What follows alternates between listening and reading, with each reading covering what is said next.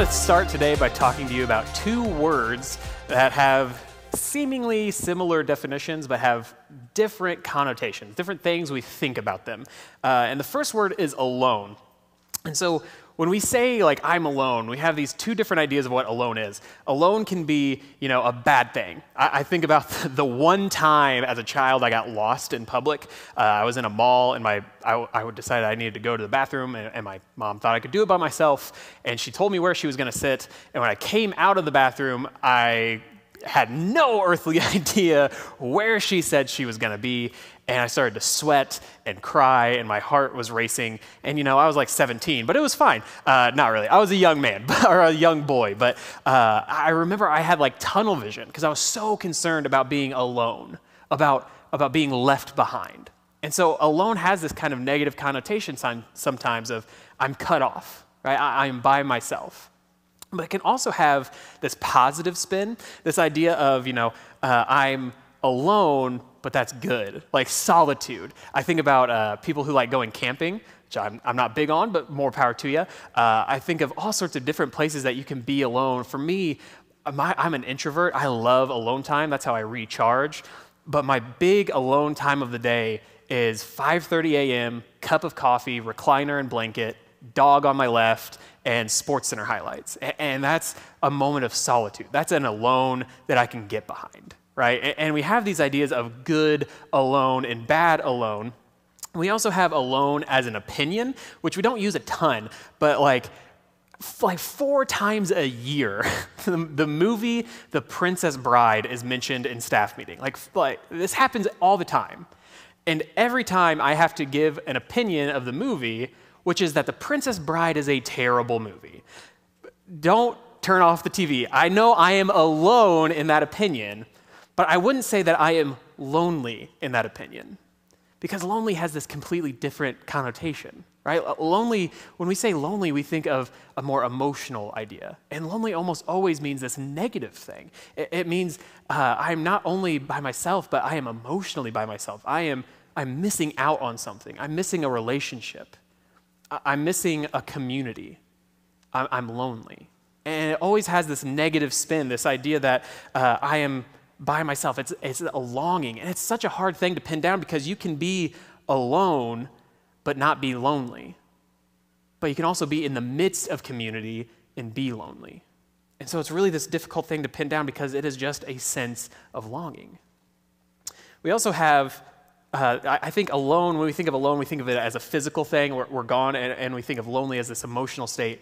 But we can be spiritually both, which is I find fascinating. We can feel spiritually alone and spiritually lonely. And I, am going to reveal myself a little bit. Uh, I, I, grew up in the 90s and 2000s, so I'm like, you know, I, I turned, actually, I turned 29 today. Uh, I'm coming out of my youth, uh, but I can remember so many times hearing this idea of, well, if this candidate wins or if this candidate loses, then that's the end of the church.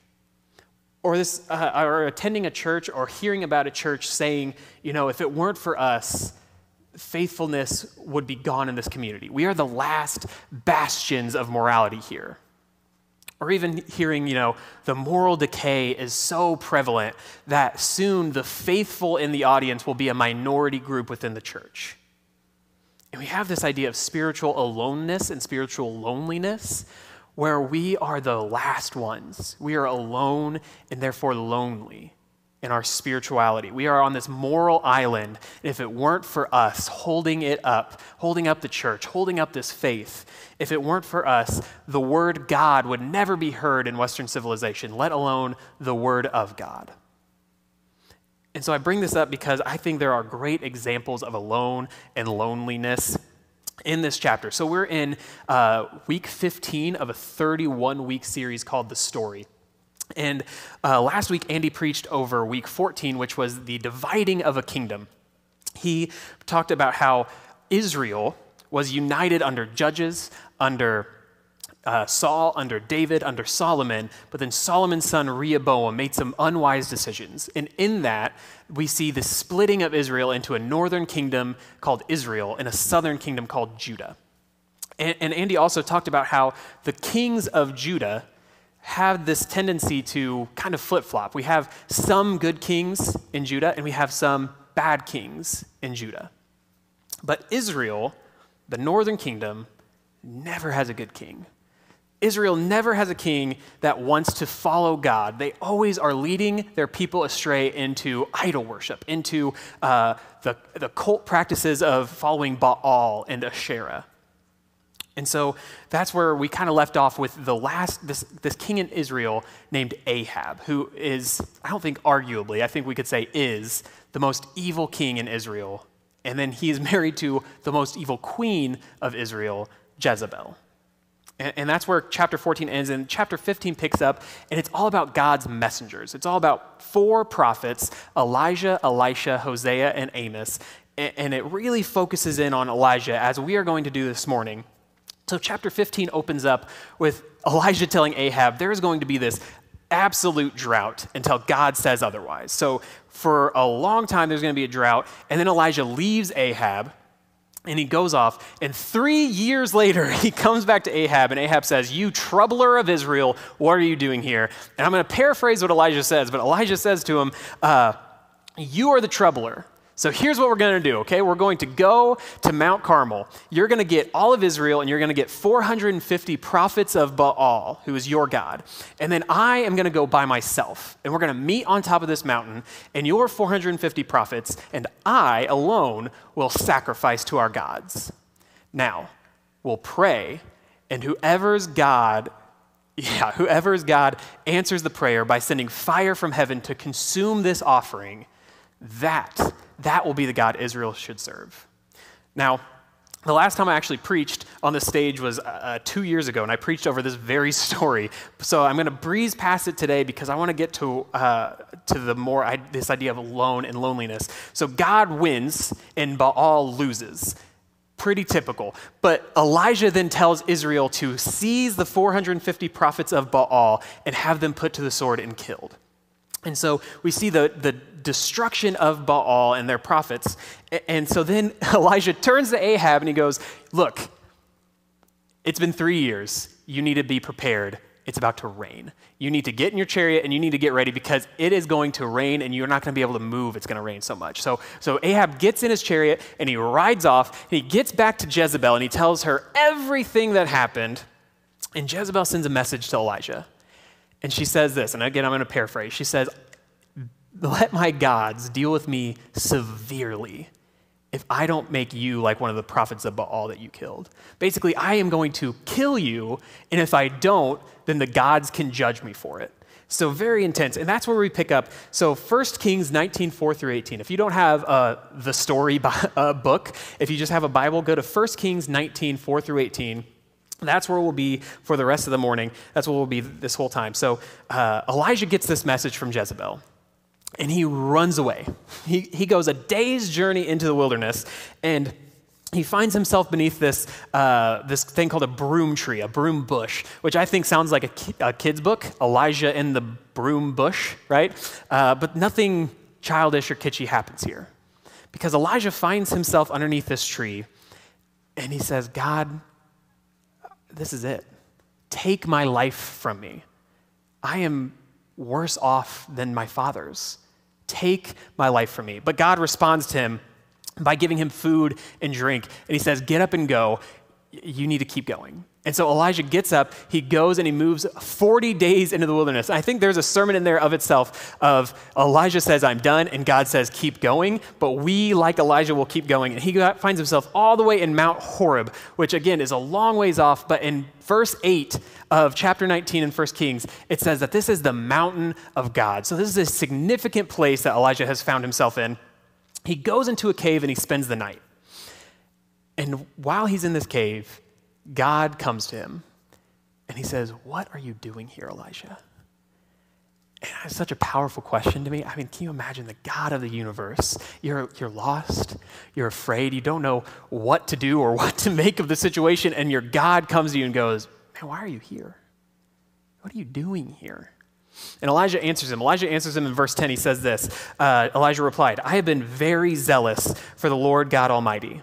The Israelites have rejected your covenant, torn down your altars, and put your prophets to death with the sword. I am the only one left, and now they're trying to kill me too. So Elijah says, I am alone. God, I'm so alone that I don't even want to be here anymore. I am so alone that I'm in this cave, completely isolated. My, my home, my people, my government want to see me killed for following you. This is how I have been repaid for following you. I am alone, physically cut off from my people. And I love God's response because God's re- response comes in verses 11 and 12, and he says this, or he does this, I should say. Then a great and powerful wind tore the mountains apart and shattered the rocks before the Lord, but the Lord was not in the wind. After the wind, there was an earthquake, but the Lord was not in the earthquake. After the earthquake, earthquake came a fire, but the Lord was not in the fire. And after the fire came a gentle whisper. And verse 13 says, When Elijah heard it, he pulled his cloak over his face and went out and stood at the mouth of the cave. And so Elijah is saying, I am alone here. I am physically cut off. And God's response is to say, Yeah, good. Listen to the war, like listen to the sound of the wind. Listen to this earth-shattering quake. Listen to this roaring fire. I'm not in that. I'm not in the tumult of a large crowd. I can be, but I'm not for you right now. I'm in a still, small voice. So God, when Elijah says, I'm alone God says, yeah, revel in that. Revel in solitude. Enjoy solitude. Because there can be joy in that. Because when we come into a relationship with God, it's exactly that it's a relationship.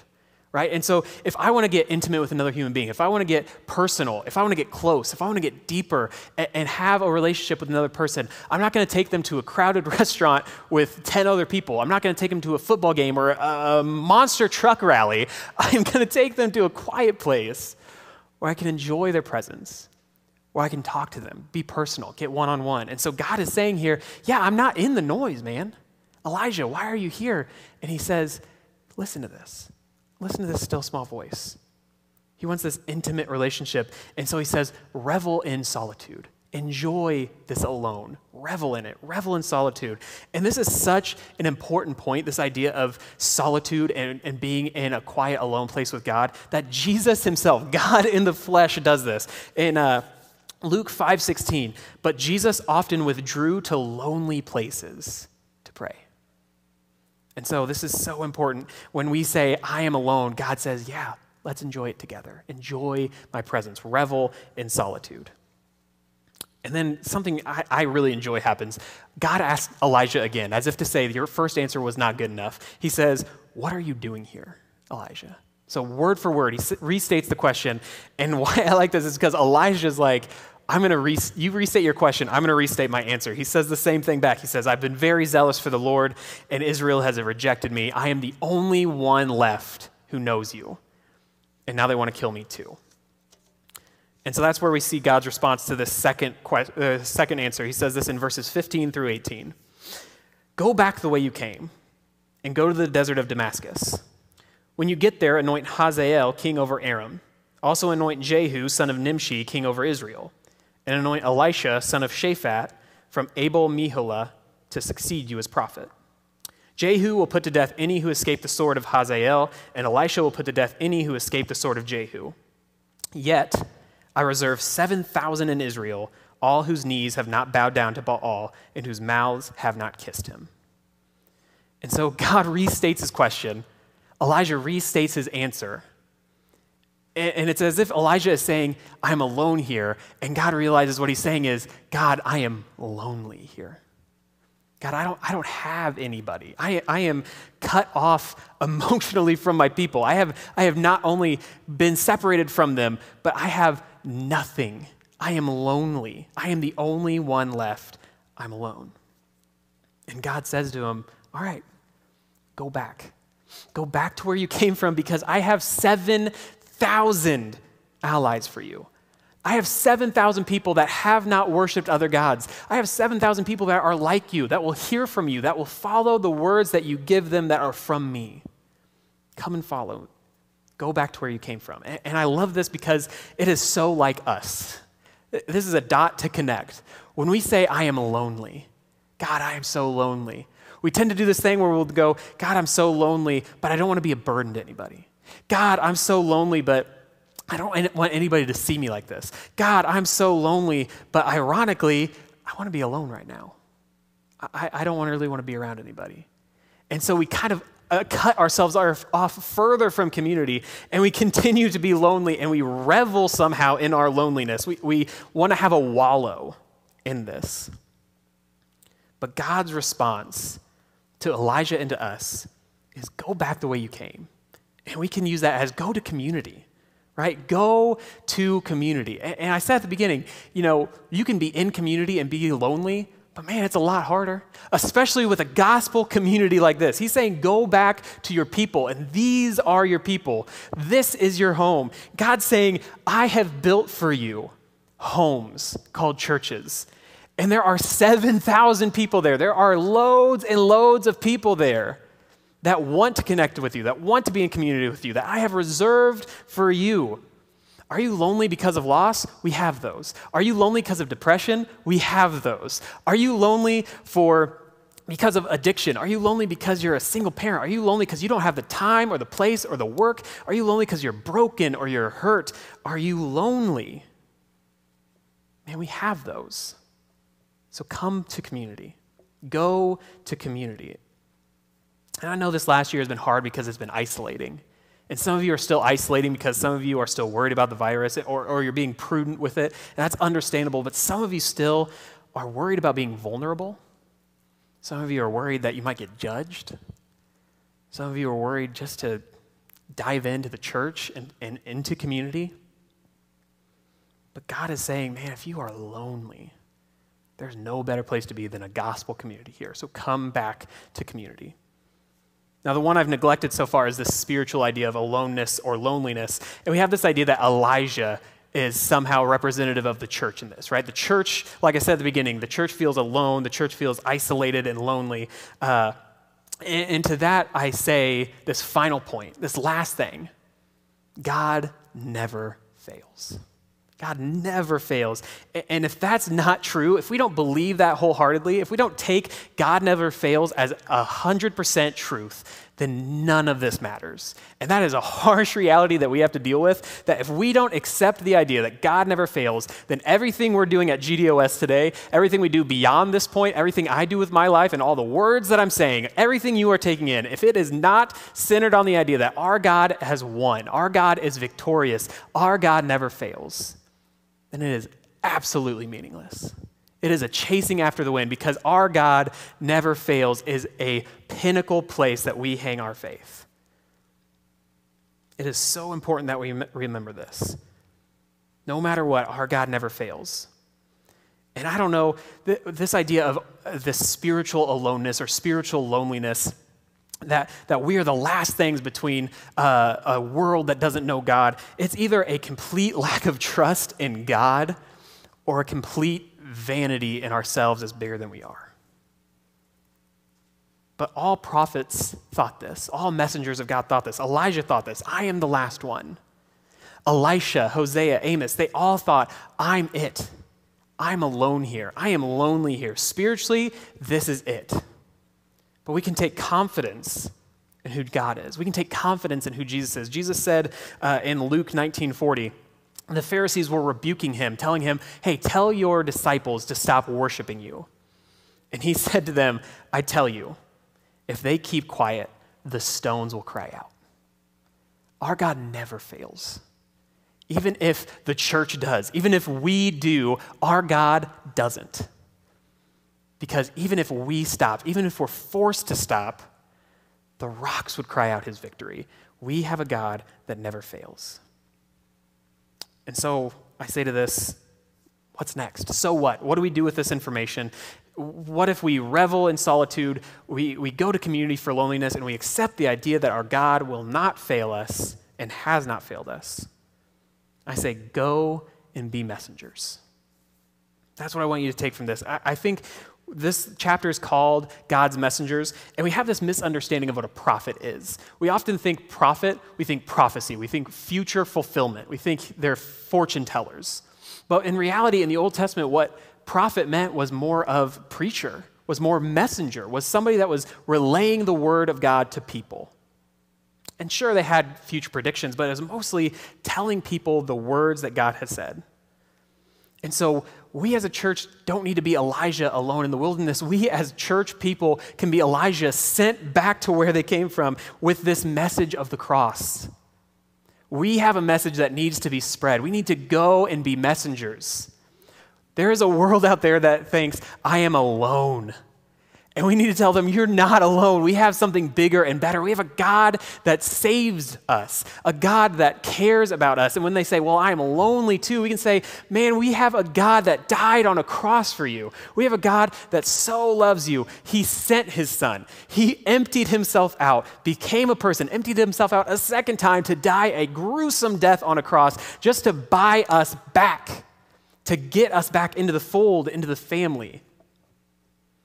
And so we need to go and be messengers of this to tell the world that is lonely, that is, that is are alone and lonely and, and thinks they're on a losing side, that humanity is lost, that we can tell them there's a God that so loved humanity that he gave his son for us.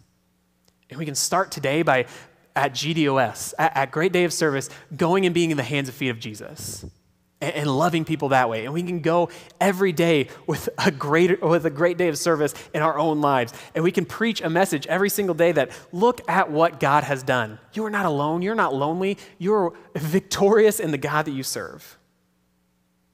And so as we go, I want you to revel in alone time.